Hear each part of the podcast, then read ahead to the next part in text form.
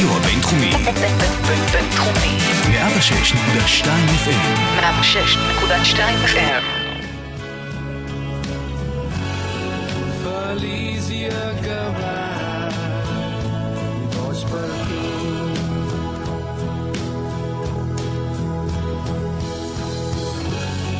Culei catalá, mescão blue.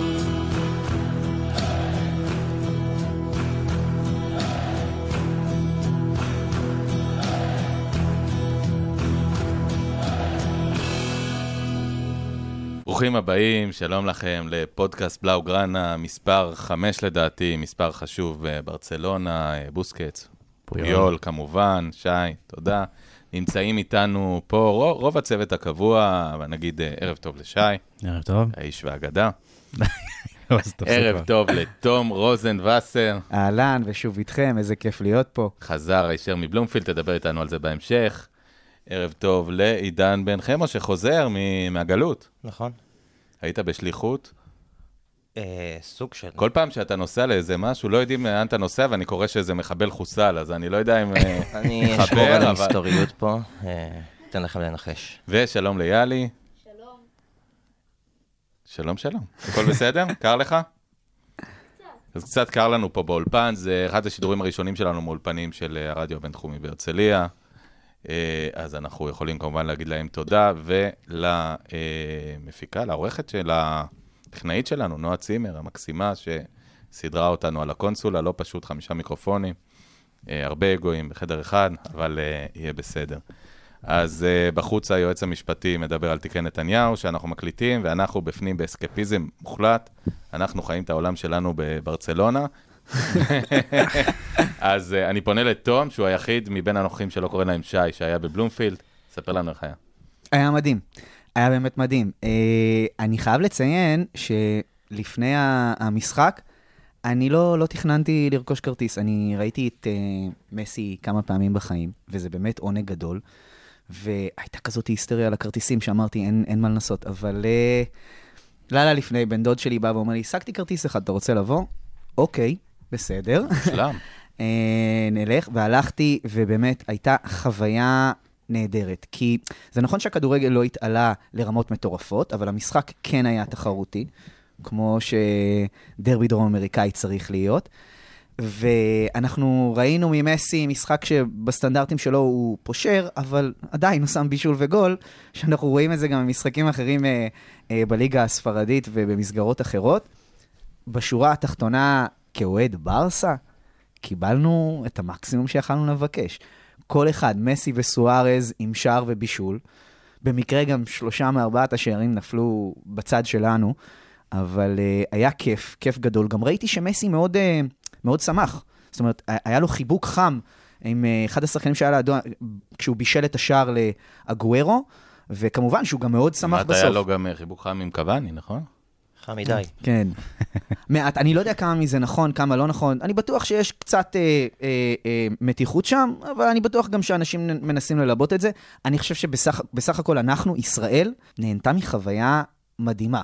כי אנחנו ראינו את כל הכוכבים. אגב, אמרתי מסי וסוארז, אבל יש גם שחקנים אחרים שהם לא בברסה, והגוארו שם גול, וקוואני שם גול. זאת אומרת, הקהל קיבל את כל משהו, תמורת לכרטיסים ששילמו עליו. באמת משחק שעלה למכבי נתניה, בני סכנין ממוצע בישראל. אני רוצה, אני רוצה לקחת לך משהו, לשאול דווקא את שי, שוודאי לא ראה בפעם הראשונה את מסי. אחד הדברים שהסתכלתי עליו, לי קצת היה קשה להסתכל על העניין, קצת התבאסתי שלא השגנו כרטיסים, ורציתי שיאלי ילך וזה לא יסתדר, אבל הסתכלתי על ההרכבים. והסתכלתי על נבחרת ארגנטינה, ובהתקפה בהחלט הכרתי את דיבאלה ששיחק, יחד עם אגוארו ומסי, ואחד מהם גם מוחלף על ידי לאוטרו מרטינס במחצית, או באיזשהו שלב. מעבר לזה, כמעט לא הכרתי שום שחקן, זאת אומרת, הסתכלתי על רביעת ההגנה, על השוער, שבחיים שלי לא שמעתי את השם שלו, וזה לא מראש שהשוערים לפני זה שם היו כאלה דגולים, על חלק מהקישור, וזה פשוט נבחרת בינונית ומטה. שי. היא נבחרת בינונית, אבל אנחנו לא מדברים על נבחרת ארגנטינה? אנחנו מדברים על נבחרת ארגנטינה. כן, אבל למה אנחנו מדברים על נבחרת ארגנטינה? כי, אתה יודע מה, טוב שאתה שואל את זה, כי קרה פה איזה משהו, אתה יודע, אני בטוח שלכל אחד מאיתנו יש פה את הנבחרת הפרטית שלו, שהוא עועד כבר עשרים שלושים שנה, או לא יודע כמה, ומשום מה כולנו התכנסנו סביב המשיח, מסי, אין מה לעשות, נבחרת ארגנטינה, כולנו רוצים שהיא תיקח משהו בשביל שנוכל להגיד שמסי לקח. אתה לא יכול להכחיש את זה, שי. סבבה, אין ספק שיש גרעין חדש של אוהדי ארגנטינה בעקבות מסי. ושיעלה מיד אחרי שמסי יפרוש. סביר, אני אחגם. איך אתה מסכן את המשחק? היה משחק אינטנסיבי, נחמד. בכלל לציין שבלופילד החדש חביב מאוד.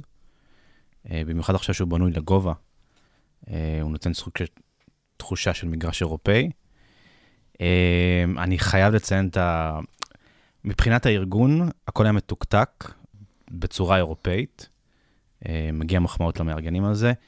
קשה שלא לבוא בביקורת על ההחלטה של הכרטיסים, שבעצם נתנו לאנשים את היכולת לקנות ארבעה כרטיסים ברצף, מה שבעצם הוביל נראה לי שמונים אחוז מהעודים שקנו שתיים, וחיפשו לספסר שניים נוספים בשביל, בשביל לממן את הכרטיסים האלה. אני שמח לפחות שהקהילה שלנו כן התגייסה עבור ילדים חולים, ילדים שיתוק מוחין, ילדים עם סרטן. זה משהו שממש ממש חימם לי את הלב.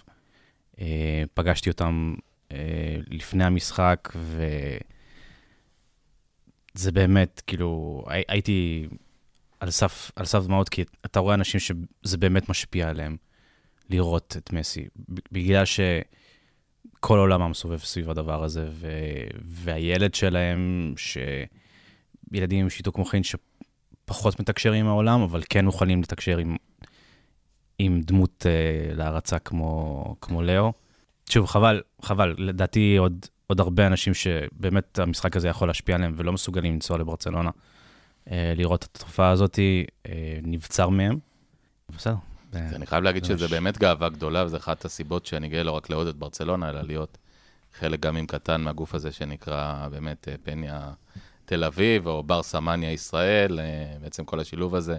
אתם עושים דברים מדהימים, וישר כוח ענק על זה. אלינו השבוע, בבוקר של המשחק, פוסט של אמא של נבו. הוא היה ילד עם שיתוק מוחין, שהוא סיפר אחר כך שהוא הלך לבית הספר המיוחד שלו, והתרגש, וסיפר על כל החוויה הזאת, שהוא ייקח אותה לכל מקום שחייב. מדהים. ממש, ממש, ממש. וואו, איזה יופי. אגב, הסיכוי שנזכה לראות פה את ברצלונה מתישהו? הבנתי שדניאל בנעים עדיין מנסה להביא אותם למשחק פורמלי, זה, זה החלום שלו. משחק ידידות. כן, סביר.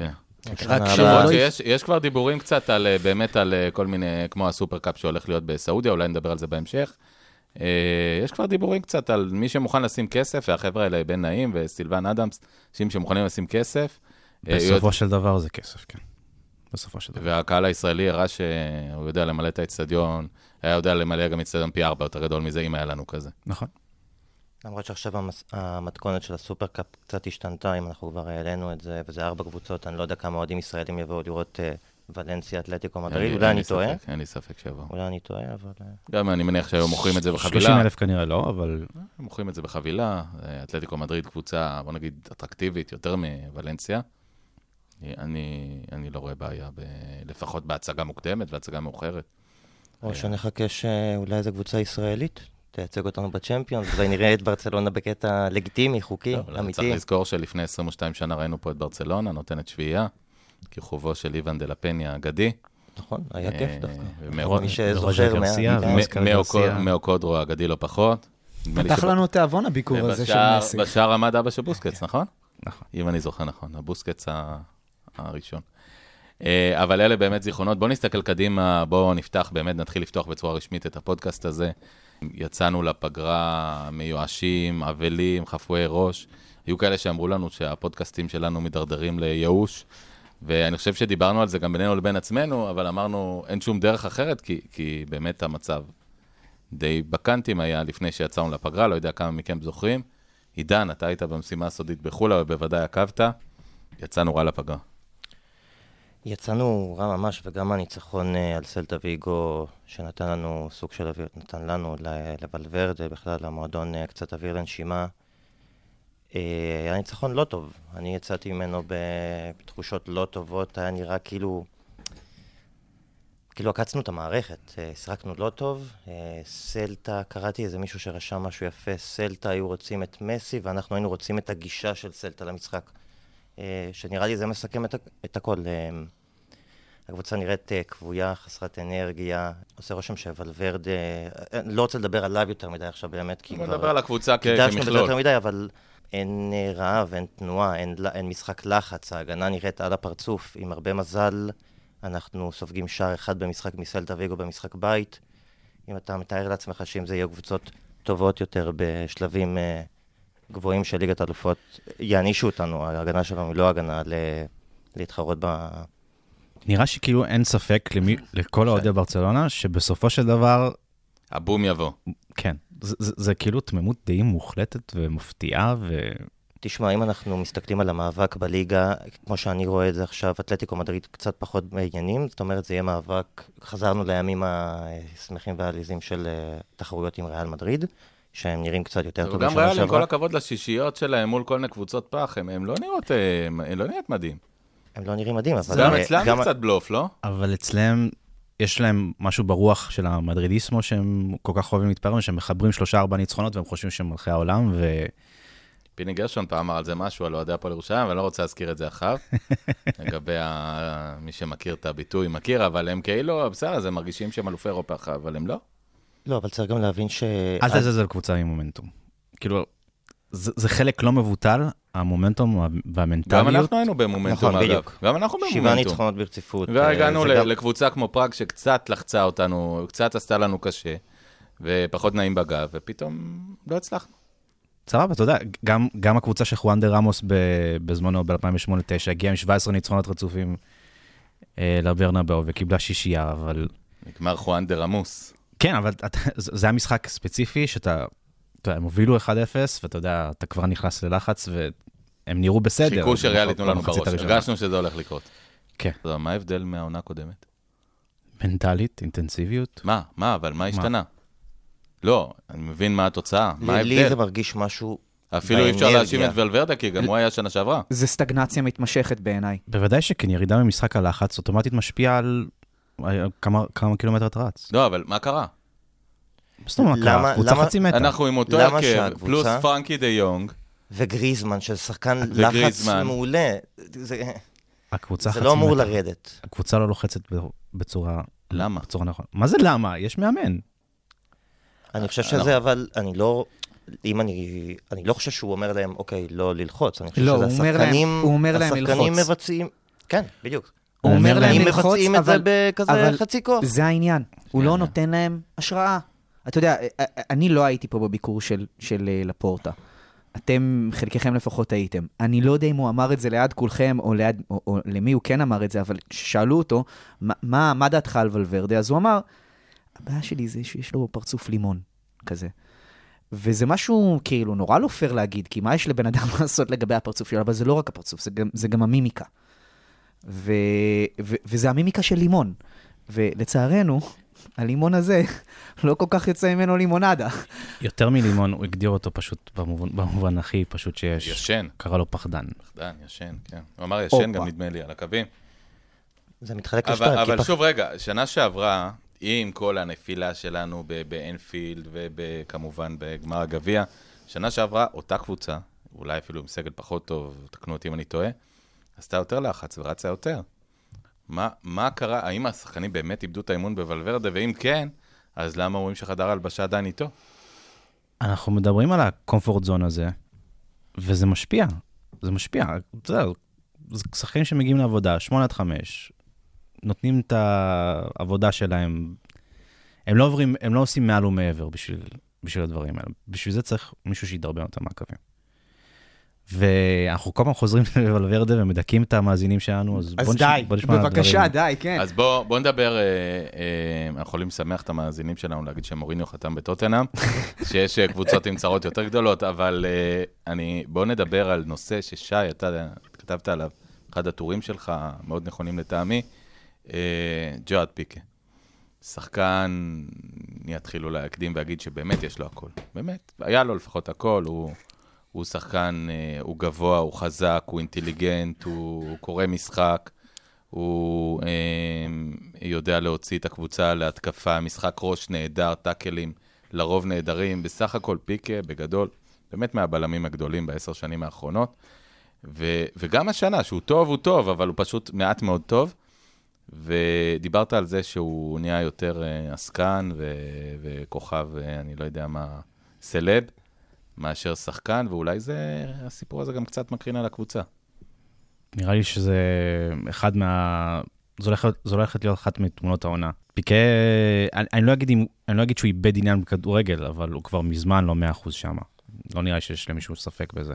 בגילאים האלה כבר חושב קדימה, בניגוד, בוא נגיד, לכדורגלן הישראלים הממוצע, שלא חושבים קדימה, הוא כן עושה את זה. אגב, הוא מדהים בזה, הוא מצליח מאוד בתחומו. יש לו גם את הנסיבות המושלמות. בוא, אשתו היא פאוור-האוס בפני עצמה. הוא, ממה שאני שמתי לב ככה ב- בסרטונים, וגם מה ששחקנים בברצלונה אומרים, הוא ג'וקר לא קטן בחדר הלבשה.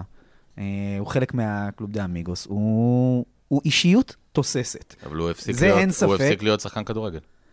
אני לא יודע אם הוא הפסיק, אבל אה, אה, אין ספק שתשומת הלב שלו מוסתת גם למקומות אחרים. יש לו כמות היסטרית של צהובים השנה. מטורפת, יותר מכל שנה שעברה. כן.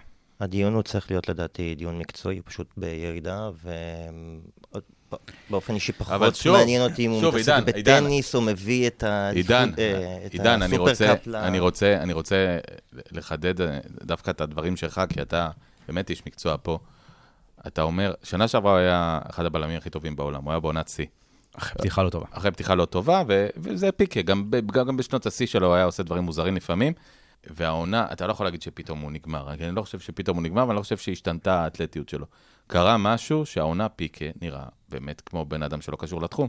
טוב, אני מן הסתם לא יכול לדעת מה קרה שם, אבל um, הירידה שלו היא סך הכל איזה, אתה יודע, איזה דוגמה קטנה לירידה בכלל ביכולת של השחקנים בקבוצה. לצורך העניין, אני לוקח את ג'ורדי אלבה, שזה שחקן שאני שרוף עליו ברמות, וג'ורדי אלבה שנה, לא מזכיר את ג'ורדי אלבה. סובל מפציעות, אבל הרבה, צריך להגיד, הוא לא נכנס ל... אני חושב שאם תיקח השחקן היחידי השנה, שבקצת, בשליש עונה הזאת שעברה עד עכשיו, או משהו כזה, הכי מרשים זה דה יונג, שחקן שלא היה שנה שעברה. ככה שמהשחקנים שבאמת, אתה רוצה לראות איזה גרף של שיפור בשחקנים, אנחנו מתחברים פה למאמן וכאלה, ואנחנו לא, לצערי, לא רואים את זה מספיק. פיקה זה עוד, ברגע שהבלמים שלך לא מספיק טובים ועושים לך הרבה חורים בקבוצה כמו ברצלונה, שגם ככה היא חשופה בהרבה פעמים כשהיא מעבדת את הכדור, אתה חייב שהבלמים שלך, כמו, כמו טרשטגן, אין לך יותר מדי עבודה במשחק, אבל כשיש לך את זה, אתה חייב להיות מאוד מרוכז וחד, ואין לו את זה. אני לא, לא מניח שזה, שזה קשור, כאילו, לוולוורדה גם, ל... לאנרגיה הכללית. יש כמה סיבות לכושר של, של פיקה לדעתי. זה כן נובע מהאספקט הפיזי, הוא בן שלושים ושתיים. בגיל הזה מאבדים קצת מהחדות. זה בעיקר נובע מהיציאה מהמקום. הצהובים שלו הם על השחקנים שעוברים אותו פשוט.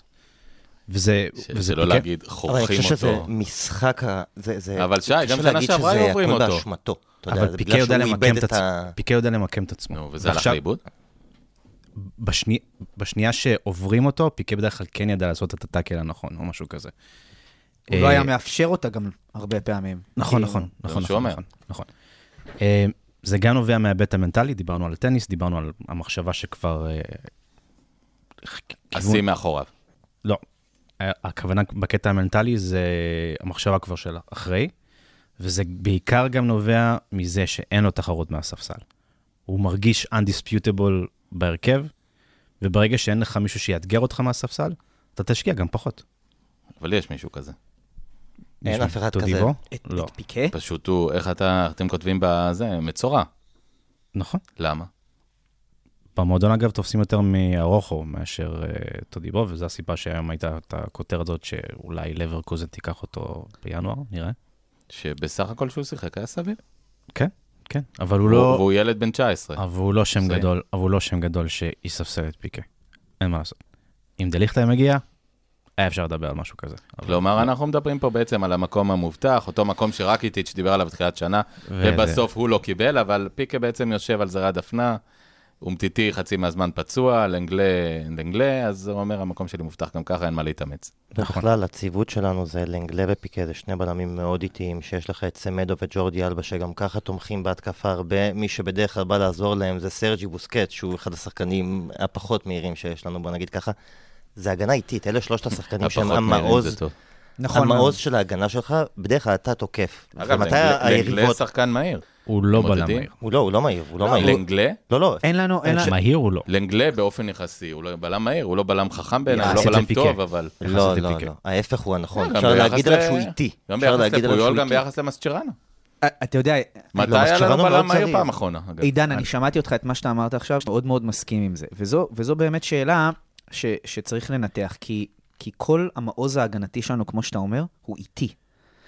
ואני כבר תקופה מסתכל על, על היריבה שלנו, ולמרות שאין לו עונה טובה, וגם עונה שעברה הוא לא היה בשיא, אבל ורן לצורך העניין, כן יש לו איכויות של בלם, שחסר לנו ברמת המהירות, החוסן שלו. שהוא גם אחד השחקנים נכון, המהירים, אחד השחקנים המהירים, לפחות על פי פיפה. אבל, אבל, אבל גם לא אבל צריך שנייה, להסתכל שנייה, על, על היריבה מהירה. אני רוצה מהירה. לעצור, כ... מתי הייתה לנו הגנה מהירה? ההגנה שלנו תמיד הייתה איטית. מתי הייתה לנו? לא בכנפיים, הכנפיים שלנו סילונים תמיד. כשפיקי היה צעיר יותר, הוא היה מהיר יותר, הוא היה אינטנסיבי יותר, אין מה לעשות. סבתא שלי הייתה מהירה יותר שהייתה צעירה, אבל עכשיו, אבל פיקי אף פעם לא היה שחקן מהיר. היה לך את אומתיתי, זה היה לו ממש... שגם לא שחקן מהיר מדי. הוא לא אולי איזה סילון, אבל... אומתיתי כן מהיר. הוא לא איזה סילון ברמת איזה ספרינטר על הקו סמדו, אבל הוא שנה מהיר. ההגנה שלנו הייתה תמיד יותר חכמה ממהירה. שנה וחצי אחורה האליפות של אלפיים שבע עשרה אלפיים שמונה עשרה, ההגנה שלנו הייתה פנטסטית. נכון מאוד. זאת הייתה האליפות הכי הגנתית שאני ראיתי של ברצלונה. פיקה מהיר, לא מהיר, אבל לא איתי. אומתיתי, כן מהיר. בעונצי. שניהם משלימים אחד את השני. שוכחים שבאותה עונה אומתיתי החזיק אותנו לבד, לפעמים בהגנה, שלידו פיקה הייתה בעונה נוראית. אז בדיוק, אז איתו הדברים לא הסתדרו. אבל לנגלה הוא לא תהיה הישועה שלך. ברגע שפיקה לא יהיה טוב, לנגלה הוא לא זה שירים אותו. נכון, נכון, נכון. לנגלה הוא חייב את פיקה הכי טוב. טוב, אני רוצה שנייה לעצור את הדיון הפיקה והלנגלאים ולקחת אותנו... שנייה רגע. אבל כן, רציתי להגיד משהו שנייה על ההגנה. אני בדקתי, אנחנו כולנו מסתכלים על כמה ההגנה של ברצלונה לא טובה, כמה היא מזעזעת, אנחנו מרגישים שאנחנו הולכים לחטוף בומים. אני ראיתי, מבחינת um, אקס ג'י איי, Expected Goals Against, אני הסתכלתי ואני ראיתי שברצלונה רביעית בטבלה. עכשיו, מי השלוש שלפניה, ב- לפי הפרמטר הזה, אז אנחנו רואים שזה באמת היריבות היותר קרובות, זה אתלטיקו, זה אה, ריאל, אני לא זוכר מי זאת השלישית, אם זאת הייתה ולנסיה או, או, או סביליה, אבל, אבל אלה הקבוצות, זאת אומרת, וה- וההגנה שלנו היא אמנם לא בתחתית הליגה, אנחנו יודעים את זה, אבל היא פחות טובה משלהם. קודם כל יש לנו... וגם ספגנו אגב חמש עשרה, למרות שהאקספקטד שלנו לספיגה היה בסביבות שתים עשרה וחצי. ספגנו קצת יותר. אקס ג'י אומר גם שזה מצבים. עם כל הכבוד ל-אקס ג'י, עם כל הכבוד ל-expected goals, שהוא נחמד, שנינו... expected goals against במקרה הזה. against, נכון? חמשתנו ראינו את המשחקים, ואם לא טרשטגן, שנותן כמה הצגות ענק. טרשטגן מציל אותנו, עזבו את ה-אקס ג'י, זה נורא נחמד, אבל זה לא מראה כלום. לא, זה, זה גוזרים את זה לפעמים מטיב הביתה, יש גם סטטיסטיקות של, שהם non-shot based, ו- ויש כאלה שהם shot based, אבל זה בוא. לא העניין, העניין הוא שההגנה שלנו היא בדיוק כמו שהיא נראית גם בסטטיסטית. היא שם, היא, היא, היא מקום רביעי, אחרי הקבוצות האחרות, לפחות על פי היכולת. מקום רביעי בליגה הספרדית, אנחנו לא נגיע למקום הראשון בצ'מפיונס ליג, בשום מצב. נכון, וזה בסוף מה שמעניין אותך, כי בסופו של דבר כולנו... אני רוצה לקחת אותנו קדימה. שי, סיכום שלך, ואני רוצה לקחת אותנו קדימה. לגבי טיב ההגנה והמהירות שלה, uh, המהירות של פיפה היא לא כל כך קריטית. מה שחשוב לך זה היציאה מהמקום, והעזרה... אבל המהירות בפיפה היא פרמטר של... Uh, היא פונקציה של שני פרמטרים. אני חושב שזה יש שם פייס ואקסלריישן, או מה שזה לא יהיה. סבבה. אז מה שחשוב לך זה האקסלריישן, בוא נקרא, נכון, בוא נגיד ככה. נכון, לרוב. ו- בטח לבלם. ולאומתיתי היה אקסלריישן מצוין, וזה מה שאפשר לו, נגיד, ששחקן תוקף בא, ולקח אותו על הקו או משהו כזה, אפשר לו לקחת את זה. פונקציה של מסת שרים, בהרבה מקרים מי שזוכר את בן ג'ונסון. נכון, נכון, נכון. ושוב פעם, זה חלק לא מבוטל מזה, זה גם העזרה בהגנה, ודיברנו על זה, ואני עוד דיברתי על זה גם בטור שלי. ברגע שאין משחק לחץ אפקטיבי, כדורים חותכים אותנו בעצם, חותכים את הקישור, מה שאנחנו רואים למנוע, ואז שם היריבים שלנו בעצם עוברים לאחד על אחד מול... דיברת גם באמת על התאום בין הקשרים, שעדיין קישור קצת חדש, בכל זאת דיון שחקן חדש אצלנו. נכון. צריך להזכיר גם את זה. אפשר לקחת מזה, אבל גם נקודות חיוביות, יוז. זאת אומרת, למשל, אם אני מסתכל עכשיו על התחתית או הבור שאנחנו נמצאים בו, ואני רוצה למצוא איזשהו אור, אז אני אומר, אוקיי, חבר'ה, התאום ההגנתי הזה בקישור, זה, זה גם אימון, בהחלט, אבל זה גם פונקציה של זמן. והזמן מתקדם, ואני מאמין ומקווה שגם התאום ביחד איתו. ו- ואותו דבר גם אני יכול להשליך על, על, על מה שאנחנו מדברים עכשיו. גם השחקנים רואים את זה, הם יודעים את זה, הם מרגישים את זה. זה יימאס להם, כאילו מתישהו. הם, הם, הם, אני מקווה שהם יאירו את עצמם, ואחד את השני, וכקבוצה, תצא מהם החדווה הזאת, לחזור לשחק ולדרוס. עוד יחשבו ששילמתי לך, כי אתה לוקחתי בדיוק לנושא הבא. אני כל הזמן זוכר, בתור אוהד הפועל ירושלים כדורסל, בשנת אלפיים ושתיים עד אלפיים ושלוש, הייתה קבוצה עם המון כוכבים להפועל ירושלים, וכל פעם הייתה תחושה שזה הולך לקרות, והקבוצה הזאת גמרה, אה, במקומות הכי נמוכים שהפועל ירושלים גמרה הרבה שנים, מהרבה סיבות ש, שקשורות לתאום ולמאמן ולאלף ואחד דברים, אבל, אבל זה לא קרה. כאילו בכל משחק חיכינו האוהדים שזה יקרה, ועד סוף העונה זה פשוט לא קרה. וכנראה שהיו סיבות למה. בואו, אני רוצה לקחת אתכם, אנחנו מתקרבים, אנחנו בוודאי בשליש עונה, מתקרבים כבר לחצי עונה, זה כבר לא מעט, אנחנו כבר מזמן לא בתחילת עונה.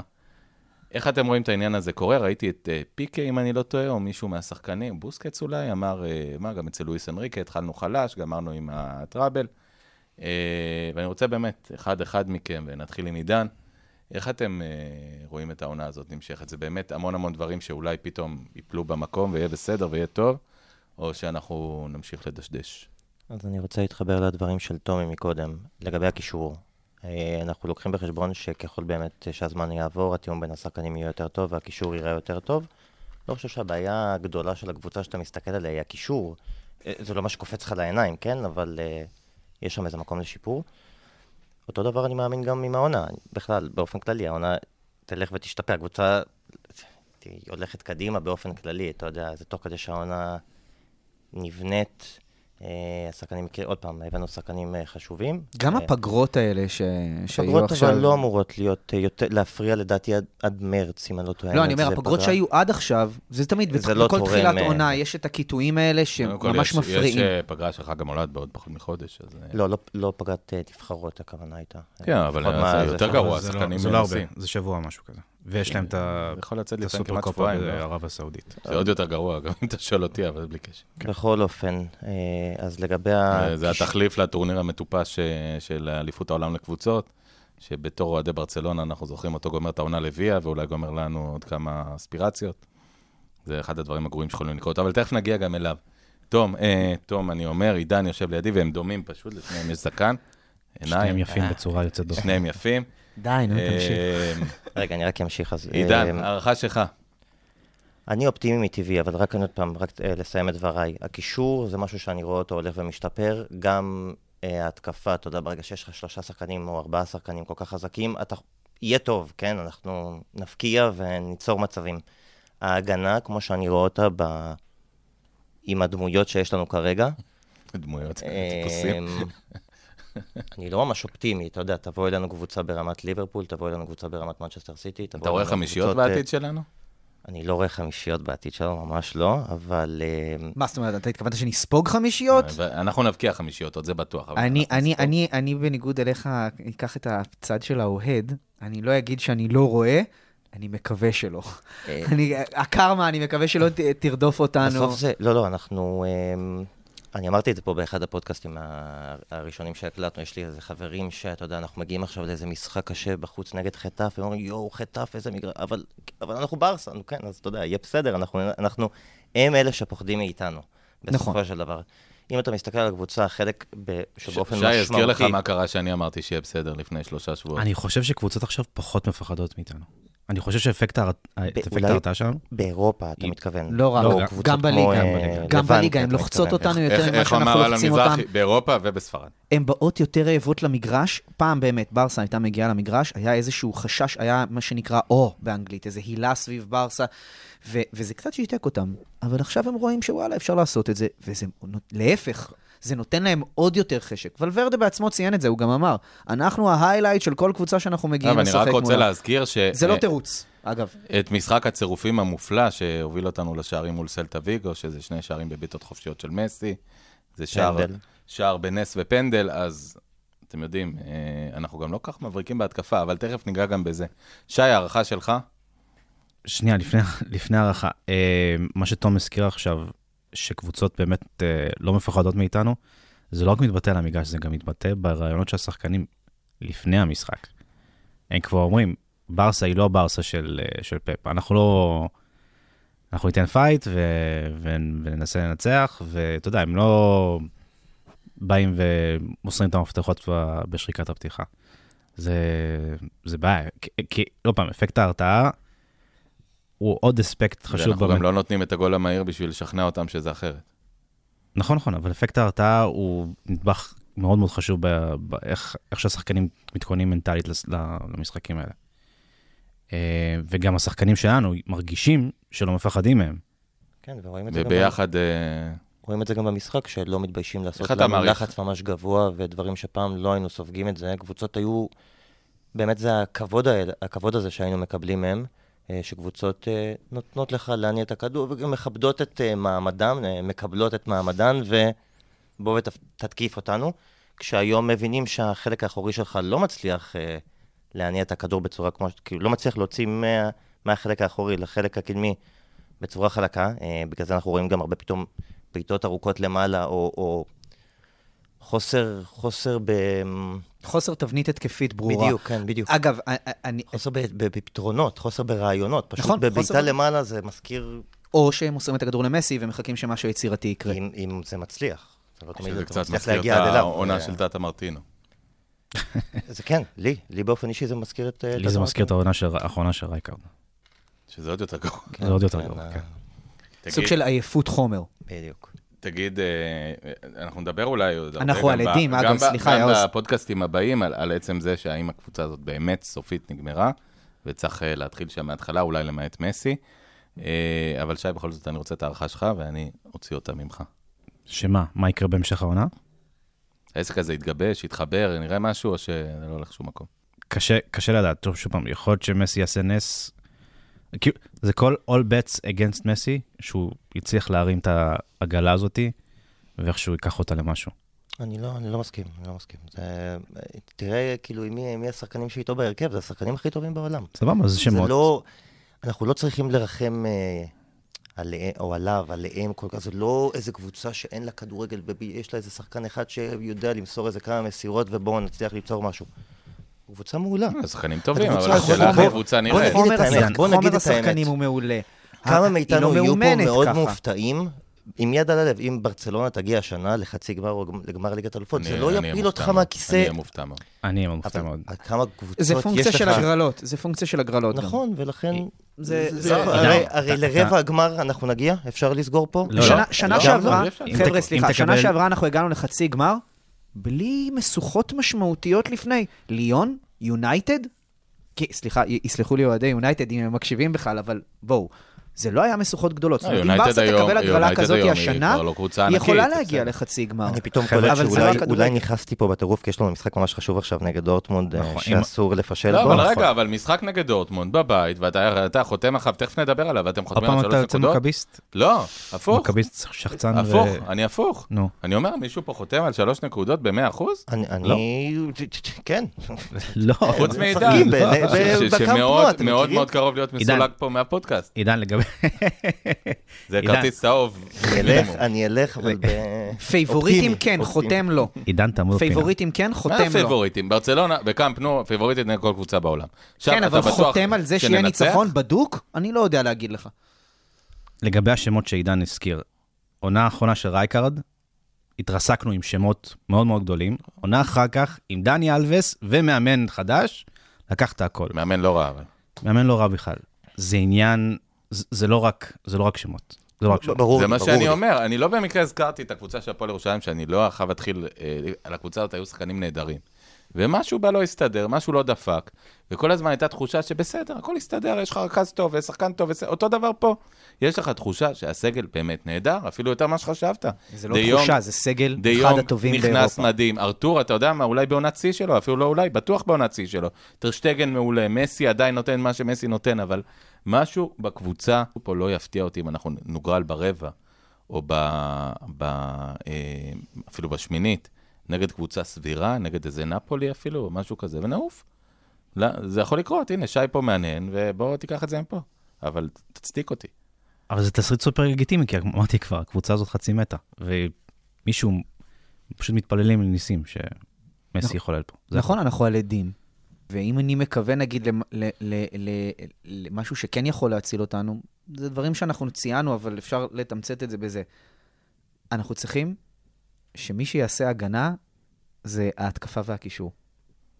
זה מה שיכול להוציא את ברצלונה עם עונה טובה יותר מזו שאנחנו חוששים שתהיה לה. כי אם, כי, כי הבנו כבר, את, את הסדק בשביל הגנה איכותית להילחם מול עריות אירופה, אין לנו. אוקיי, אז הרציונל אומר שאת ה, את ה, את החיפוי ההגנתי הזה צריך לקבל מהקישור, שהוא עדיין לא מתואם הגנתית, אבל בגלל זה אני אומר, אני מקווה שעם הזמן אנחנו כן נראה יותר תאום הגנתי, וכמובן אקסטר פרשר משחקני ההתקפה, שהם מבינים שמסי משוטט במגרש, הם לא צריכים לקחת ממנו דוגמה במובן הזה. אנחנו רואים שפרנקי דיונג רץ מלא, הוא רץ מלא, אבל הוא היחיד שרץ מלא באמת. הוא רץ מלא גם שנה שעברה. הוא שחקן כזה, הוא שחקן שרץ. כן, זה אחלה, וזה נפלא, אבל זה לא מספיק כדי לחסות על אלה האחרים שלא רוצים. האגדה על הילד שסותם את החור בשכל. ההולנדי. הוא הולנדי? הוא הולנדי. אוקיי, אז זה פרנקי דיון. אז זה מתאים גם, כן. ואני מקווה באמת שאנחנו נראה את ההתעלות הזאת. שיש יותר מדי חורים ופחות מדי פרנקי דיון, זה הבעיה. אבל בכל זאת, אגב, שימו לב שאנחנו פה בשני כתבים, יש פה את עידן ותום שקצת יותר אופטימיים, ואותי את שי שקצת פחות אופטימיים, אבל שי, בכל זאת, אתה סוג של היסטוריון, באמת אתה זוכר הרבה בקבוצה, וגם היית שם חלק מהמקרים, כן השבו את זה טיפה לפתיחה של לואיס אנריקה, שאני מזכיר שבאיזשהו שלב היה נדמה שזה מתפוצץ, וזה או לואיס אנריקה או מסי, וזה ברור שאם אחד משניהם אז זה מסי, והעסק הזה נמשך לעונה מפוארת, ולעוד שתי עונות לא רעות בכלל לאחר מכן. מה ההבדל? אני חושב קודם כל שזה הגיע אחרי עונה שנכשלנו בה, אוקיי? עד עכשיו זה זה. לא, זה הגיע לה. עונה לפני זה חווינו תסכול של כלום ושום דבר, וזה הגיע למצב של תסכול עצום, ואז פשוט היה את השיחה המפורסמת הזאת של צ'אבי ולואיס אנריקה, ואותו מאורעות סוסיידד, ואז פשוט זה התחבר, אבל עוד פעם, זה לא התחבר בקליק אחד, זה התחבר, ועוד פעם הגיע העניין הזה של המומנטום, וצוברים דברים, וצוברים דברים, וצוברים דברים, ואז אחר כך זה... אגב, זה, אני, זה אני זוכר, אבל, בדצמבר שוב... חמש עשרה, נדמה, ארבע עשרה, דצמבר ארבע עשרה, שבכלל הייתי באיזה כנס, לא משנה, ראיתי בירושלים, זה המשחק נגד פריז סן ג'רמן, נדמה לי שניצחנו שלוש אחת בבית, והייתי עמום. כי הייתי בטוח שאנחנו מפסידים. זאת אומרת, פריז הייתה, אז נראית קבוצה מאוד מאיימת, עוד עם זלאטן בסיאו וכו', והיה נראה שאנחנו מפסידים, ופתאום משם התחלנו הרי ברצף מטורף, שעברנו אחרי זה אותם, ואת הסיטי, ואת ביירן, ובעצם הורדנו את כל האלופות, את כל האלופות של הליגות באירופה. אז כן, פתאום זה התחיל להתחבר, אבל זה המשיך. נכון, אבל זו הייתה קבוצה בבנייה שהתחברה. לגמרי סיטואציה שונה. מת, חצי מטה. גם זו הייתה שנה ראשונה של אנריקה, בניגוד נכון? לשנה שלישית של ולוורדה. נכון, והשחקנים אתה... לא יפים מ- מלשמוע את אותו דבר כל פעם וכל פעם. בדיוק, יש איזו תיאוריה כזאת שאומרת שאיזה מחזור חיים של קבוצה זה בערך שלוש שנים, נכון. אפרופו לואיס כן, אנריקה. כן, הסיקלו הזה אנחנו ראינו. אגב, לדעתי גם הבדל גדול מאוד, זה שהקבוצה של, של, של לואיס אנריקה לא היו בה כל כך הרבה... תקלות ברמה המקצועית. הבעייתיות שהייתה שם הייתה יותר עם האופי של אנריקה, שהוא קצת יותר לוחמני ועם השחקנים, אבל ברגע שזה הסתדר, אז גם התצוגות עלו, והיה את המשחק הזה מול אתלטיקו, שהשלישייה כבשה, והם רצו מחובקים, וכאילו כולנו הרגשנו שזה רגע מכונן, וזה באמת היה. חושב שההבדל בין לואיס אנריקה לוולוורדה, זה שלואיס אנריקה זה בדיוק הטיפוס, כאילו הצד השני של הדבר הזה, הוא נראה לי דורש מהשחקנים המון המון, לפעמים זה בא להם, לדעתי כן, קצת לא בטוב, אל מול וולוורדה שיאללה זורמים, כאילו, לא נוח לך. אני, אני מסתכל למשל... לא לעצבן את השחקנים. אתה צודק מאה אחוז, אני מסתכל למשל על שני המאמנים שנחשבים הכי טובים בעולם היום. אגב, שתי דמויות הפוכות לגמרי, ולוורדה ולואיס אנריקה, אני חושב שכל מי שקצת ראה את לואיס אנריקה משתולל על הקווים, ואת ולוורדה נרדם. ברור, הם שני הפכים. אבל אני מסתכל למשל על שני המאמנים שנחשבים הכי טובים בעולם היום, קלופ ופפ, ואני כתבתי עליהם, עשיתי איזשהו מאמר קצר עליהם. סליחה, ויקו. אבל אם אני הייתי צריך לסכם את פפ בשתי מילים, הייתי אומר יצירתיות יסודית. כי השחקנים שלו מדברים על, על כמה שהוא, הוא, הוא, זה מפחיד כמה הוא נכנס ל, ל, ל, להוראות ולטקטיקה וחופר וחופר וחופר, ואין ספק שיש מיצירתיות מטורפת, המשולשים המדהימים, הסגנון משחק. אם אני הייתי צריך לסכם את אה, אה, אה, קלופ בשתי מילים, הייתי אומר, אז תעוזה לבבית, כי הוא באמת מעיז בטקטיקה שלו עם הגאגן פרסינג, אבל זו טקטיקה שמצריכה ממנו המון, המון מסירות מהשחקנים בקבוצה. עכשיו בואו ננסה, סתם, אני עושה איתכם תרגיל מחשבתי קטן. סכמו את ארנסטו ולוורדה בשתי מילים. אני הייתי שמח אם היה לו אחוז אחד מהטירוף של קלופ. אחוז אחד מה... תום, אגב, יש רעיון שקלופ באתלטיק, שהוא מדבר על ה-mental strength, הוא אומר, It's all about mental strength in moments like this. It's about attitude and character. None of, none of that is just giving. It's all developed through experiences you make through. בעברית. כל כך נכון, זה כל כך נכון. מאה אחוז מנטלי, מאה אחוז מנטלי. זה אולי החולשה, אגב, של ולוורדה.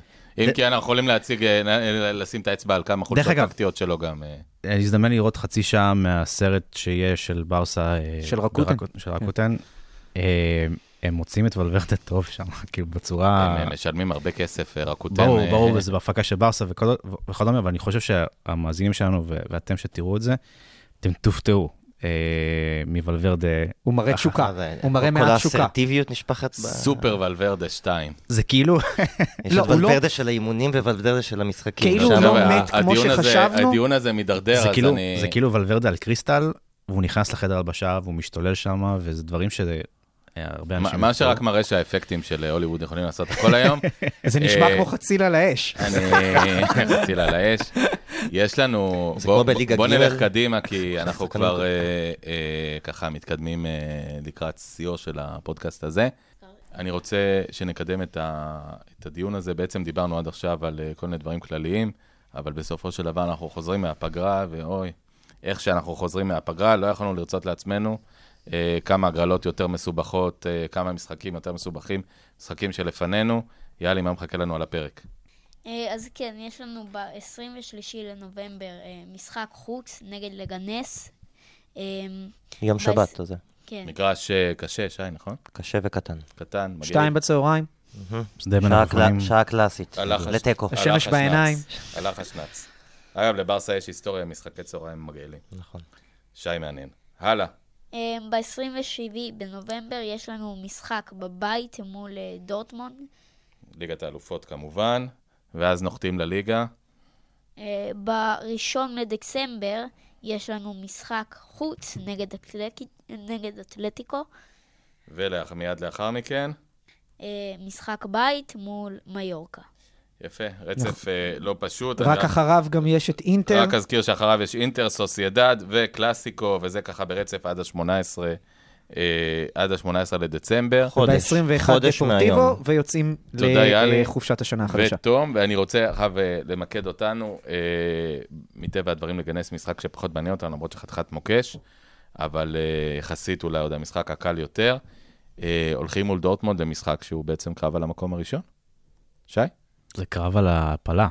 אם אתה לא מנצח את דורטמונד, ואחר כך אתה יוצא למשחק קריטי נגד אינטר, יש מצב שאתה תעוף מאירופה. ואז אפשר לקחת גביע, עונה, את...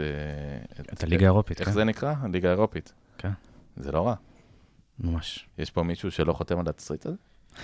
אני מוכרח להגיד שאני עד עכשיו אפילו לא חשבתי עליו, ומהרגע שציינתם את זה אני קצת בהלם, אבל כן ראיתי את הסכנה. אגב, אין אפשרות תיאורטית לסיים מקום רביעי, כלומר, אנחנו בטוח לכל הפחות בליגה האירופית, שזה כבר... בואו נדבר קדימה. לגנס, תמיד משחק שאפשר לנצח אותו בקלות, אבל אפשר גם להסתבך שם. קבוצה שיודעת לעשות צרות, הקבוצות האלה סוגרות, לוחצות. אנחנו באופן סיסטמטי תמיד חוזרים לא טוב מפגרות נבחרת, אז זה עוד, נת, עוד נדבך שיכול להיות. בואו נדבר, טיפה נחבר את הדברים, קודם כל יהיו רוטציות מן הסתם, או שיהיו הרכבים חזקים בשביל להכין את עצמנו לזה, לא ברור, אבל מה עם גריזמן? באמת, אני, אני הולך להגיד את הדעה שלי, שהיא חד משמעית, ובגלל זה קל להגיד אותה ונגיד אותה במשפט, אני חושב שגריזמן לא מסוגל לשחק בצד שמאל, גריזמן חייב או לשחק בימין, או לשבת על הספסל ולהחליף את אחד השחקנים, ככל שהוא שחקן טוב, הוא שחקן נהדר, הוא יודע כדורגל, הוא לא מתאים לפתוח באגף שמאל, הוא פשוט אומלל, הוא, אתה רואה שהוא מנסה לעשות עבודה בהגנה, והוא גם הגיע מקבוצה שבה אתה לא שומר בהגנה, אז אתה לא קיים, אבל, אבל זה, זה פשוט לא אפשרי להמשיך לקחת את הבחור הזה ולשים אותו בעמדה הכי לא מתאימה לו על המגרש, כולל שוער. דיברנו, פאטי דמבלה באגפים. נכון, דיברנו, נכון, דיברנו על כל האופציות. אתם מורידים את גריזמן לספסל? לא יודע, אני לא יודע. עוד פעם, אנחנו מנסים איתו דברים לדעתי. אני מנסה איתו דברים, אבל לא באגף. אתה רוצה להרוויח את השחקן, אתה רוצה להרוויח אותו. בוא, לא הבאת, לא הנחתת עכשיו שחקן ב-מאה ועשרים מיליון, אחרי שאתלטיקו מדריד הוציאו לך פה את המאיים על העסקה הזאת, במיוחד מה שקצת תרפד את העסקה של נאמר, עם החוסר כסף. שחקן כזה אחרי, כמה משחקים עשינו מתחילת העונה? שישה עשר משחקים לדעתי? מספיק. לא, לא מספיק. כתב לי, בוא אני רוצה לקחת את זה כיוון אחר, כתב לי חבר, בחור מדי בזר, אמר לי, תקשיב, סתם קניתם קנייה נוצצת, כי הוא היה שחקן הכי נוצץ על המדף, אין לגריזמן מה לחפש בברצלונה, התחלתם לדבר, נזיז את מסי לשם, את סוארס לשם, עזוב, זה לא מתאים, בסגל הקיים, לגריזמן אין מה לחפש בקבוצה.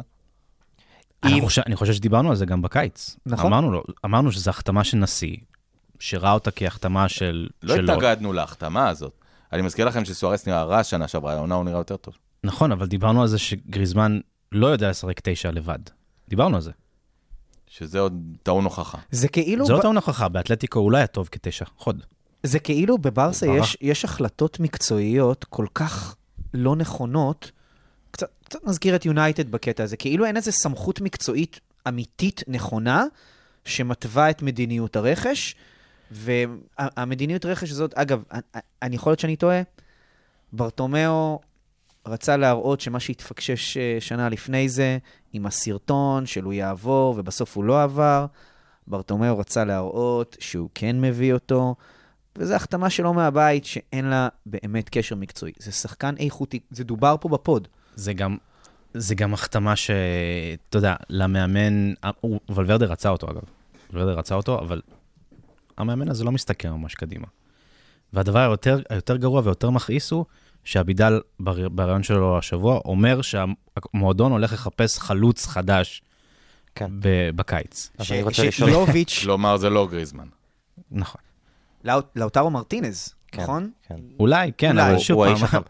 אני רוצה לשאול אותך, שי, אמרת שוולוורדה רצה את גריזמן, אז במוח של וולוורדה, איך הוא, איך הוא, מה, מה הוא דמיין שם? מה הייתה לו בפנטזיה? אם תנסה להיכנס לשמאל, אתה לוקח אותנו לטיול באזורים חשוכים מאוד. אם תנסה להיכנס למתחם המוצר הזה שנקרא המוח של... ב-ארבע ארבע שתיים הקלאסי של וולוורדה, כן יכול לפרוח. מסי קשר. לא יודע, אבל וולוורדה חושב ארבע ארבע שתיים, הוא קם הבוקר, שותה קפה, ארבע ארבע שתיים. וזה גם היה הכדורגל הכי טוב של ברצלונה תחתיו ב-ארבע ארבע שתיים. נכון. עם פאוליניו. אז אולי אנחנו, אולי שווה. אבל מה, אולי שווה כאילו לעבור ל-ארבע ארבע שתיים? אני לא יודע בעונה הזאת, אבל צריך להוציא משהו מהעונה מהסלע הזה. אגב, זו שאלה פילוסופית סופר מעניינת.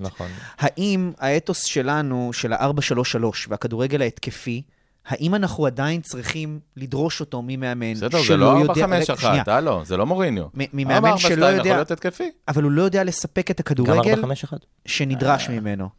ארבע חמש אחת זה ארבע שלוש שלוש, זה... נכון, נכון. אתה יודע, זה עניין של סמנטיקה. כן, בסדר. אבל הוא לא דוגל בשיטה הזאת. לא, אני מדבר על שני קשרים אחוריים, לא על ארבע חמש אחת. תלוי באופי של השחקנים שאתה מעמיד שם. ארבע חמש אחת נוסח מוריניו, לא נוסח...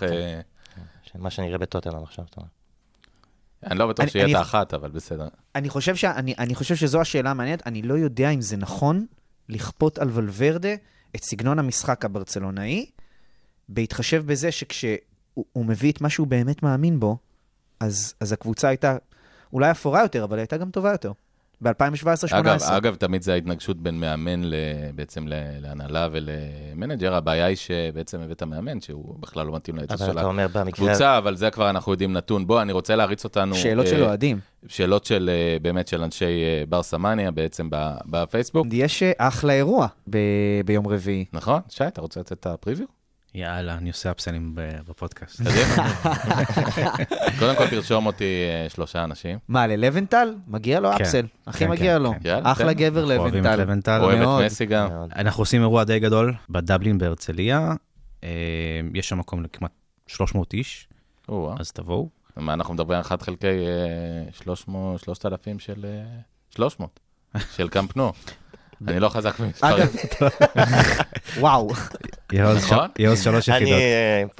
שלוש יחידות, באמת. אבל חמש ספרות והיסטוריה. ואתה רואה, גירדתי תואר שני, פה בבין תחומי. אני עדיין חושב על הנתונים שאתה זרקת עכשיו, לא מסתדר. חלקי שלוש מאות ממה שיהיה בקמפנו באותו זמן. סבבה. אוקיי. בדוק. כן. אנחנו פותחים שערים בשמונה, וברבע לתשע עמית לבנטל עולה להרצאה חדשה שיש לו על מסי. עמית אוהב את מסי, כמו כולנו. ואנחנו אוהבים את עמית ואת מסי. ויש לו כמה פנינים מאוד יפים. מי שלא שומע, עמית לבנטל הוא דמות די מוכרת, אבל אני אישית, באופן אישי מרגיש שכל פעם שהוא מדבר, אז אני ממש שותה את הידע שלו. הוא ידען כדורגל, ואני בטוח שאנחנו נהנה מההרצאה שלו, ואולי הוא אפילו יגלה לנו דברים חדשים שלא ידענו על מסי. looking forward. יש גם הפתעות לאוהדים, נכון? כן, כן, אני לא יכול לספר. אתה לא רוצה לספר משהו על ההפתעות? לא, אני לא יכול. תפתיע אותנו? יש הסכם סודיות. בוא נקווה שזאת לא תהיה התוצאה. מה שאתה יודע זה הכל. קודם כל, קודם כל, אני ושי נשמח שזאת תהיה התוצאה, כי אנחנו לא צופים תוצאה טובה, נשמח להיות מופתעים. תפו, תפו, תפו. אנחנו בפודקאסט הזה, כפי שנעשה מדי פודקאסט, או לפחות נשתדל מדי כמה פודקאסטים, אנחנו ביקשנו שאלות מהקהל, חברי קהילת ברסמניה בארץ, שהיא קהילה ענקית, הוא בא אלפי שאלות, ואלפי אוהדים חביבים. אז אני רוצה את השאלה הראשונה בעצם להפנות לשי, ואין מה לעשות שי, אתה איש שלנו בתוך המועדון. נשמח לשמוע קצת, אומר תומר זוהר, שיש לו מגן של טופ פן, אז אני אתייחס אליו במרצינות הראויה. אשמח להתייחסות לגבי צוות האימון של הקבוצה. לא שמעתי שום אזכור על הצוות, עוזר המאמן, מאמן השוערים, מאמן כושר וכדומה. האם יש להם משקל או ההשפעה, בדומה לאונסוע בעבר לדוגמה? תודה, יא אלופים. לא נדבר עליך שי, אלופים נדבר עלינו, אבל אתה תיתן את ההסבר. כולכם אלופים, נשמות שלי. לך. אוקיי, ג'ונס פיאסו, הוא עוזר המאמן של ולוורדה, הוא שחקן עבר מבלבאו, הוא די מכובד שם. הוא התחיל לעבוד עם ולוורדה ב-אלפיים ושלוש, ומשם הוא נושא כליו הנאמן, הולך איתו לכל מקום. לדעתי הוא אפור כמוהו, אין שום דבר צבעוני בו שאפשר לכתוב הביתה. עוזר המאמן השני הוא ז'ואן ברברה, הוא בא למסיע אלפיים וארבע, וב-אלפיים ושמונה הוא קודם על ידי גוארדיולה להיות העוזר השני, ביחד איתו וטיטו וילנובה, ושם הוא המשיך בברסה ב' יחד עם לואיס אנריקה, ואחר כך הוא זביו, ועכשיו הוא קודם לקבוצה הראשונה. נכון. מאמן הכושר הראשי הוא חוזה אנטוניו פונסקו, הוא היה בברסה בעונה הראשונה, בעונה האחרונה של רייקארד, אגב, אם אנחנו רוצים להיות פסימים. אם אנחנו רוצים להשוות, כן? כן, ועכשיו הוא חזר. והנה, שוב לא רצים. בדיוק אחד מהחברים בקהילה שאל את השאלה הספציפית הזאת שאתה ענית עליה עכשיו. שמה? האם, אני חושב, האם אותו מאמן שהיה למסי בתחילת הקריירה, שבנה לו תוכנית אימונים נגד פציעות, האם הוא נמצא היום בברצלונה? אז אנחנו נגיע לאמיל ריקארט מאוחר יותר, תכף. אז פונסקו... חוזר עכשיו, הוא מאמן כושר די מוערך, אדו פונס בברסה מ-אלפיים ושתים עשרה, ויש גם את אנטוניו גומז, שהוא דווקא אחד מהשמות הגדולים בתחום הכושר באירופה, והוא מברסה מ-אלפיים ושתים עשרה. יש לו, הוא, הוא עושה הרצאות ברחבי אירופה, אגב, בנוגע לכושר. מאמן שוערים לא דיברת? חוזר המון דה לה פואנטה, זה הקרח שאתם כל הזמן רואים על הספסל. כן. חמוד. כן. סימפטי. אגב, עושה עבודה טובה, השוערים לא רואים. כן. חואן חבראו, שהוא הקרח השני שיש במועדון, הוא במועדון, הוא במועדון מ-תשעים ושבע. אני די בטוח שיש עוד פודקאסט. אני רוצה שנספיק כמה שיותר שאלות, אז אני רוצה לעבור לשאלה נהדרת של מואנה סרוג'י. אפשר רק להוסיף שאלונת פה ב... איך חתכת אותי לפני שהגעתי לצוות הרפואי? או, רגע, רגע, רגע. אז הוא צוות רפואי, הוא שאל על צוות האימון, לא על הצוות הרפואי. אבל זה חשוב, זה חשוב. לא, אני גם רוצה לדעת כמה הם... בוא נשמור את זה לפודקאסט. כמה הם... זאת אומרת, העוזר מאמן של לואיס אנריקה היה ממש... אונסוע. אונסוע. כן. דיבר על זה פה, כן. שאחד יורד לספסל, השני קם, מדליקים אחד, היה ממש כאילו תיאום ביניהם. מסכים לגמרי. ולוורדה, אתה רואה אותה, את הפוזה שלו כזה ככה, שהוא לא יודע מה לעשות. לא רואים ברדיו, לא רואים ברדיו. לא יכול להיות שזה רק, כי אנשים מבינים, מישהו רואה את ברסה, יודע. ואני אומר לעצמי, איפה כל המה, כאילו, זה לא בן אדם שעובד לבד. לא יכול להיות שכאילו הוא מחליט את החלטה. לא יכול להיות שגאונות כמו של ולוורדה זה לבד. זה מישהו חייב לעזור לו. זה בטוח. לא, אני בטוח שהוא מוקף, קודם כל, בוא נדע על זה, בטובי המוחות, זה לא סתם, זה חבר'ה שהם מעולים. אחד מטובי המוח. זה אני יכול להתווכח, אבל... יש לברסה סקאוטרים פנטסטיים, ויש להם אנליסטים מצוינים, אבל פונסקו הוא פשוט חציל נוסף. שלא לא תורם... אונסוע הוא לא, טיטו וילנובה בהחלט לא. חבר'ה, אנשים מוכשרים ויצירתיים אוהבים להקיף את עצמם, אנשים מוכשרים ויצירתיים ואידיוטים מקיפים את עצמם באידיוטים, ולא רמזתי לאף בן אדם, אני מדבר באופן אקדמי וכללי. שאלתו הבאמת טובה של מואנה סרוג'י, הוא שואל ככה, מי הולך לעזוב בינואר? האם יש סיכוי להחתמות בינואר? מה יהיה עם המושאלים? קוטיניו, רפיניה, מירנדה ואוריול בוסקץ, בהנחה שזו העונה האחרונה של דימטאו אבסקי, הוא מכוון פה למוח הראשי שלנו.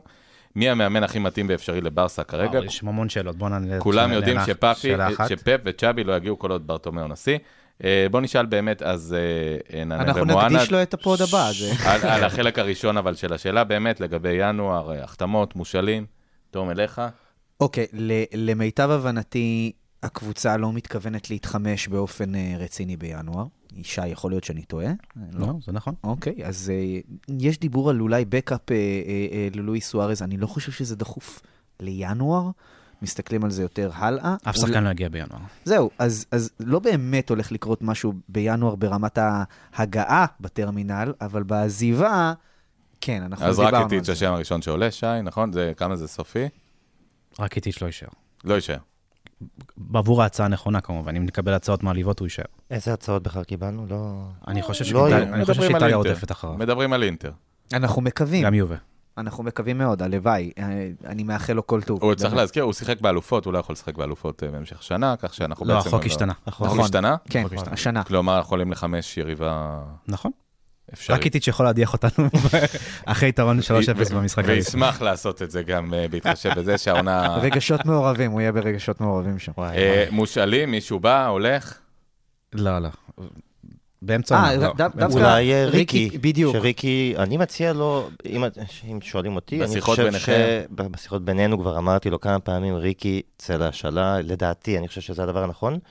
פשוט כי הטרסרה היא לא בשבילו, הוא פשוט טוב מדי לשם, אתה צריך יותר תחרותיות. מבחינתי היה הכי טוב, אם הוא מקבל אה, במה בקבוצה, בליגה הראשונה. עכשיו, קבוצת, עידן, אה... עידן זה אותו בן אדם שאמר אה, בזמנו ל, אה, לרייקארד סימיין על אה, מספר עשר בברסה ב', תעלה אותו. כן. אה, אחד שמבין עניין. שמח שהוא הקשיב לי. מבין עניין. כן. יודע הולנדית גם.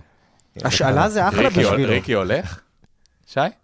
לדעתי ריקי ישכנעו אותו ללכת. הוא כרגע לא רוצה. ברמת ההשאלה, אבל לא מחירה. אגב, יגידו שאחת הבעיות ברצלונה זה שכולם הולכים, אבל אף אחד לא רץ, אבל זה כבר עניין אחר. אגב, גם קרלס אלניה כנראה... ישאל.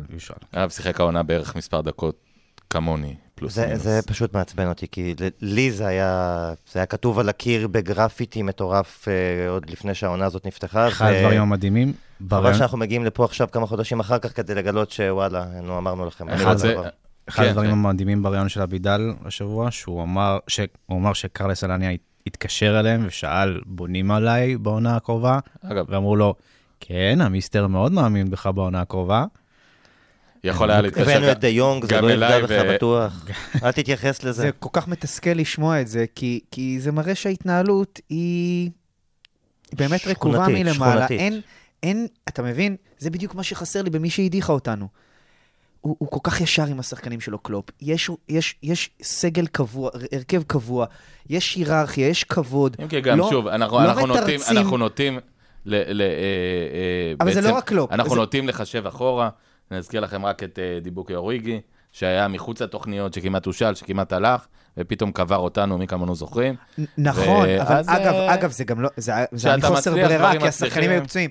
נכון, אבל מה שאני אומר זה, יש בו משהו דוגרי, משהו אמיתי, וזה עובר לשחקנים, וזה עובר. בחרת בערך את הבן אדם ההפוך מבלוורדה, אני חושב באישיות שלו, אבל בוא נתקדם ביתר השאלות. שואל בני מעיין, מתי יעוז מקליט סינגל, הוא נשמע בול כמו סבלימינל, אז אני פתוח להצעות. תן בראש. כן, דולב נגר שואל, אתם יכולים לתת קצת מידע על מה שקרה עם ולדס? קצת מידע על מה שקרה עם ולדס. על המכות. תראה, אני חושב שפשוט במועדון לא הבינו איזה טייפ של קרקטר ויקטור ולדס הוא. הם פשוט חשבו שהם יביאו שם עם פי-אר מצוין, באמת פי-אר מצוין. באמת הנהדר, אגדה. וזה התפוצץ להם ביד. כמה, ו... כמה זה היה, כמה, כמה זה היה הוא... בלתי נסבט, אי אפשר היה להמשיך עוד יום אחד? אני חושב שזה היה אה, חצי ולדס וחצי האקלים שהוא... מה הוא, אנחנו לא מכירים אותו הרי אישית, הוא מה, הוא סוג של פסיכופת? מה, מה הסיפור שם? אופי של שוער, זה... אני... היינו, אה, היינו במשחק הנוער של דורטמונד, ש... שטיינו לשם, וקונר דה לפואנטה, אה, שחקן שתזהו עם, ה... עם הרסטות האלה, הוא שחקן מאוד מוכשר, והוא היה השחקן הכי טוב של ברסה במחצית הזאת, וכשהשחקנים יצאו למחצית השנייה, קונרד יצא לאזרחי. ושמענו סוג של צעקות בתוך חדר ההלבשה שם, ואז קונרד יצא לאזרחי. ואז אתה מבין שכזה, אוקיי, אוקיי. בעיות בגן עדן. כן, ממש. קיצור, יכול להיות שהפעם דווקא הקבוצה לא אשמה, אתה אומר. לא, אני חושב שזה חצי-חצי. אולי הוא גם לא דמות כל כך לאמן נוער, יכול להיות. לא יודע. לא יודע. אגב, נוער א' מתאוששים יפה מאוד בלי ולדס, אז לא יודע. אגב, אני אגיד רק שעל... שלא יתוולדז להם רק. אצבעות יד אחת אפשר לספור את השוערים שהמשיכו לקראת אימון גדולה. יש כמה, אבל לא רבים. שואל רון אשכנזי, מה אתם חושבים על קומן? יש לו את הפוטנציאל הנכון לאימון הקבוצה, כדורגל התקפי, מאמין בשיטות של קרויף, יש לו אופי והוא לא צנון. בסוגריים, כל מה שלוולוורדה אין. מי רוצה לקחת את זה? אני חושב ש... הוא צודק במה שהוא כתב, במבחן התוצאה, אתה יודע, אנחנו, רק הזמן יגיד, אני מקווה שהוא יחליף, אני מקווה שמישהו יחליף את ולוורדה, קומן זו אופציה לא רעה, תנח זו אופציה מצוינת, אנחנו, אין מה להיכנס עכשיו לדיון על מאמנים, כי, כי אנחנו מקדימים את המאוחר, אבל קומן זו אופציה לא רעה, ההסתייגות היחידה שיש לי, ואני לא יודע כמה היא מוצדקת, זה שהוא הוא, הוא, הוא אירופאי באופי שלו, ואני לא יודע איזה חיבור יהיה לו עם השחקנים היותר לטינים בקבוצה, אבל יש גם הרבה שחקנים אירופאים בקבוצה. כי הוא דובר ספרדית מן הסתם. הוא דובר ספרדית, הוא מכיר את התרבות של המועדון. קומן זו אופציה לא רעה. אני לא אגיד שהיא הכי טובה, אבל היא לא רעה. על קומן בעצמו, אם אנחנו כבר מדברים עליו, אין לו שחרור מנבחרת הולנד עד סוף היורו. אנחנו מדברים רק על עונת עשרים עשרים ואחת. בדיוק. עונה הבאה. אגב, כמה מכם, אני רוצה לשאול שי, עידן, תום, כמה מכם רואים בחיוב אולי באמת מין מהלך כזה שעשו בכמה קבוצות בעבר, שלבוא ולהגיד, לסכם עם ולוורדה שהוא זה בסוף העונה, בעצם נגמור את מחול השדים הזה, ואולי לסכם כבר למשל עם קומן עכשיו, לאחרי הקיץ. אתם אוהבים מהלכים כאלה? אתם בעד? אתם נגד? דברים סופר לגיטימיים בקבוצה שמתכננת לטווח ארוך. ביירן עושה את זה כדי להפקר. אבל זה הורג לך את העונה קצת, לא? כן, ביירן עושה את זה עם מאמנים שבדרך כלל מחליפים את המאמן שהרגע פוטר, אז אתה נותן לו איזה מין בקאפ, ואתה אומר לו, אוקיי, אתה תסיים את העונה פה, ובעונה הבאה אני אביא מישהו שהוא ייכנס לנעליים באמת. במקרה של ולוורדה, זה מאמן ש... החזיק כבר שלוש שנים. הוא לא לוקח בחשבון שהוא הולך הביתה, הוא מנסה לעשות את העבודה שלו על הצד הטוב ביותר, הוא לוקח בחשבון שהוא ימשיך גם לשנה רביעית, או שהוא ייקח איזה ליגת אלופות עכשיו, או הוא בונה על הצלחה. אם אתה אומר לו כבר מעכשיו, תקשיב, לא משנה מה אתה עושה, אתה לא פה שנה הבאה, אני כאילו הולך עם קומן. אתה גם, גם לבן אדם שלא מצליח להעביר את כל העניין. אסור לעשות את זה בצורה ג'נטלמנית. ברגע שאתה עושה את זה בצורה ג'נטלמנית, אתה קובר את העונה האוטומטית, השחקנים מורידים... זה מה שאני אומר, זה מה שאני אומר, אתה בעצם הופך את המאמן לברווז סולע באופן מוחלט, ובעצם... האידיאל, האידיאל, נגיד, אם אתה מסכם עם קומן, חסר חלילה ולוורדה, אם אתה מסכם עם קומן שיגיע בקיץ, אתה מפטר את ולוורדה, מלא את גרסיה פימיינטה, שיהיה באמת זמני. או אפילו באמת את סבתא שלי עליה שלום, ועדיף. נכון. אני רוצה, כמה שאלות שואלים פה, אחד מהשואלים זה שי כהן. אני חושב ש... עידן אומר שזה לא יקרה, אני חושב שרצף תוצאות לא טוב. כרגע עכשיו אנחנו משחקים נורא. נדע בחודש הקרוב. אבל אנחנו מקום ראשון פה, ומקום ראשון שם, הסוציוס הוותיקים אומרים שזה בסדר, כאילו, זה בסדר בשבילהם. ברגע שאתה משחק חרה, וגם... וגם מפסיד. וגם נמצא מאחורי מדריד, זה מציק להם. זה נכון. רבע, שי כהן, אחד מהשואלים, לגבי לאוטורו מרטינס, זה אמיתי, זה אפשרי, אתם חושבים שהוא ברמה אגב? אני חושב שהוא ברמה, יש לו פוטנציאל לפחות. הוא שחקן שיש לו שתי רגליים לא רעות, שחקן שהוא... אגב, אנחנו ראינו אותו בקאמפ נו. הוא היה מעולה בעיניי. מנצל יופי. ראית אותו בבלומפילד. נכון, גם שער לא טריוויאלי, הוא כבש גם בקאמפ נו. בכלל לא, במצב קשה, תחת לחץ, אני לא בדקתי את ה-אקס ג'י של זה, אבל אני לא חושב שזה גבוה. והוא ארגנטינאי. אנחנו מבינים את הערך המוסף הזה. לדעתי הוא אופציה לא רעה. הוא צעיר. הוא צעיר מאוד. כן, זה שחקן שאפשר ליהנות ממנו. הוא טכני, שאנחנו אוהבים שחקנים כאלה. הוא בעיקר נייד. נכון. יש איזה וידאו שחסר לנו קצת ניידות. ארבע שניות שהוא עושה שתי תנועות. החלוץ האחרון אגב שהבאנו, החלוץ האחרון מהליגה האיטלקית היה אלכסיס סנצ'ז שהבאנו. הוא התנייד גם. הוא התנייד מהקבוצה. אבל אלכסיס לא היה פיור תשע. לא, הוא היה סקן כנף לכל דבר בעצם. למרות שיצא לו... בצוק העיתים, כמו שאורן שחק תשע פה ושם.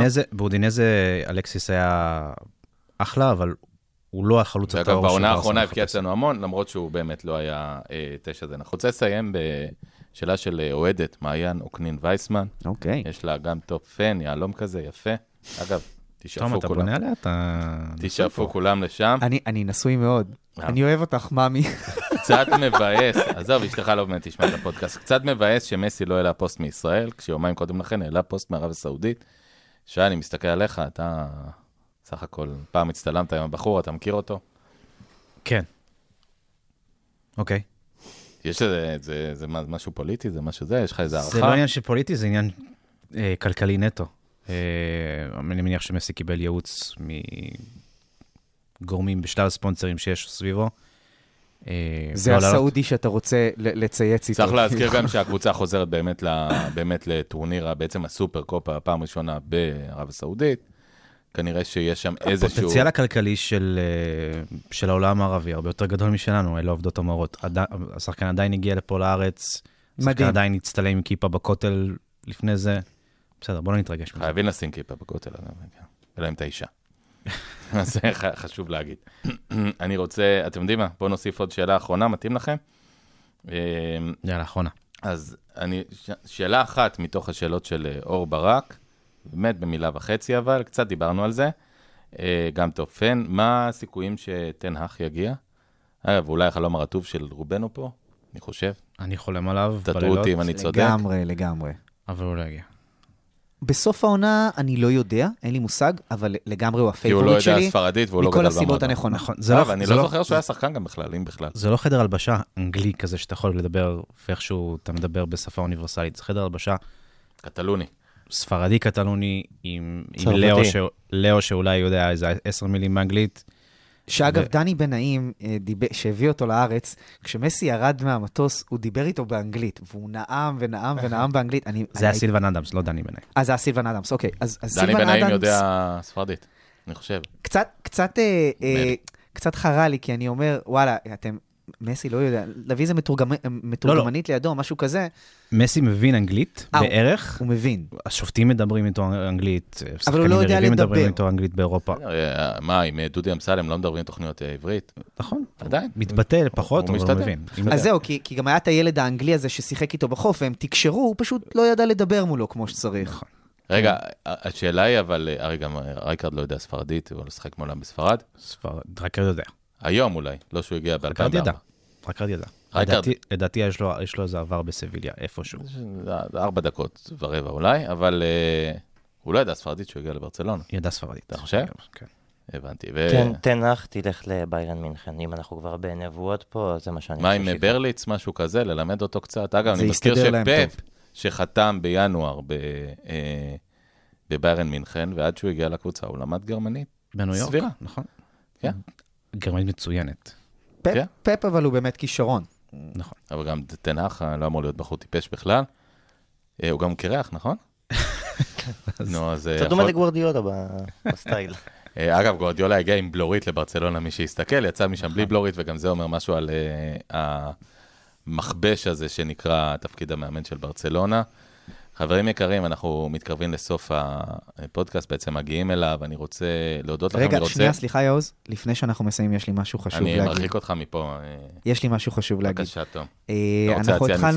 אנחנו התחלנו את הפוד עם דבר יפה ששי אמר על זה שהקהילה התחברה מאוד מאוד יפה במשחק הזה, ושהייתה עזרה הדדית, ואנחנו עזרנו לאנשים שזה עשה להם המון. ואני רוצה להגיד גם שיש מישהו שלא נמצא פה היום, שזה אופיר, שנמצא בסדרות, נכון. ואני באופן אישי חושב עליך, וגם על כל מי שנמצא בדרום. אנחנו נמצאים פה במרכז, אין יותר מדי עזרה שאנחנו יכולים להציע, אבל אנחנו יכולים להגיד לכם, שכאחיכם לקבוצת האוהדים, אח, אחיכם לקבוצת האוהדים, יותר נכון, אנחנו חושבים עליכם, ואתם לא לבד, ואנחנו מחזקים אתכם. בהחלט, נאחל לכם לראות השנה אליך, אופיר. יותר טילים של מסי, פחות טילים של החמאס, אני חושב שאנחנו כולנו חותמים על זה. אני רוצה להגיד תודה לתום רוזנווסר. תודה רבה. תודה לשי פעל. בכיף. תודה לעידן בן חמו שחזר אלינו. תודה רבה. אחרי הדרות קלה, אבל היה בכושר וחד. כיף, כיף לחזור. בעניינים. תודה לחיילי סבר. תודה. צעיר המשתתפים.